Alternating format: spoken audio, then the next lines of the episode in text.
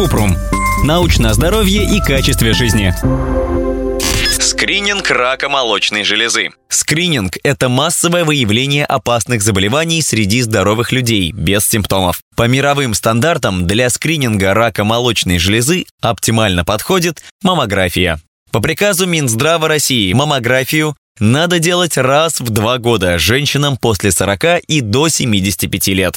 Что такое маммография? Это рентгеновское исследование тканей молочной железы. На снимке можно распознать изменения в груди. От специфики опухоли и ее размеров зависит то, какое лечение требуется пациентке. Смысл регулярной маммографии в том, чтобы вовремя распознать опухоль и с большей вероятностью вылечить человека. У маммографии нет противопоказаний. Само исследование может вызывать кратковременный дискомфорт, но не более того. В редких случаях ее могут заменить на МРТ, если ткань молочной железы очень плотная.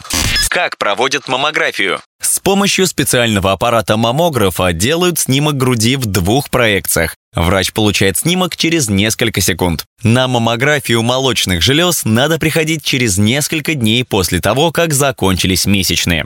Как врач поймет, что отражено на снимке? Врач оценивает снимок по специальной шкале B-RADS по критериям B-RADS доктор делает заключение о состоянии ткани. Есть ли изменения, их доброкачественность, нужно ли активное наблюдение, какова вероятность злокачественного новообразования. Оценивая снимок, доктор может разделить все выявленные находки по шкале от 0 до 6.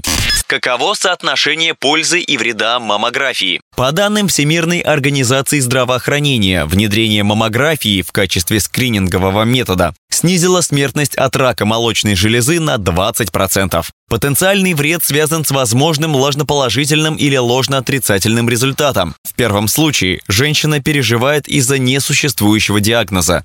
Во втором может быть упущено время для эффективного лечения. Чтобы этого не происходило, в некоторых случаях врач дополнительно назначает ультразвуковое исследование и биопсию опухоли. Маммография отвечает критериям безопасности. Доза излучения при маммографии ничтожно мала и не опасна для человека. Ссылки на источники в описании к подкасту. Подписывайтесь на подкаст Купрум, ставьте звездочки и оставляйте комментарии. До встречи!